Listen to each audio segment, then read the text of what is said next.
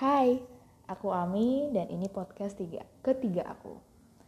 Jadi beberapa hari yang lalu aku menulis aku gak tahu ya harus menyebutnya ini sebuah puisi kah atau sebuah lirik kah, tapi yang pasti tulisan ini berisi tentang sedikit cerita dari hidup aku gitu.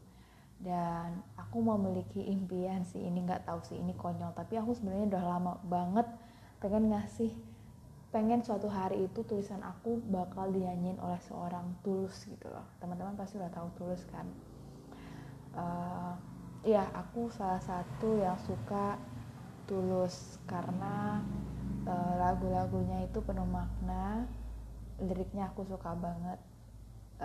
Jadi that's why aku memiliki impian pengen ciptaan aku pengen dinyanyiin Tulus satu hari nanti, dan mungkin ini bisa jadi pilihannya.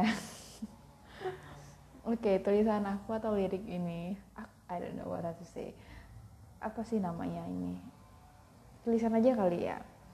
Jadi tulisan ini aku beri judul Itu Kamu. Sorry ya banyak ngaung-ngaungan gitu, ada pekerjaan di luar rumah.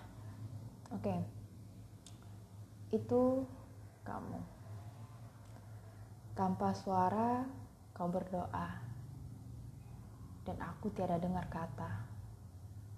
75 kau selalu ada, sedang aku sendiri lupa. Mari saling bercengkerama, satu sama lain saling berbagi cerita. Aku kesal, kau malah tertawa. Kata orang, begitulah cinta. Kisah ini tak pernah ada habisnya.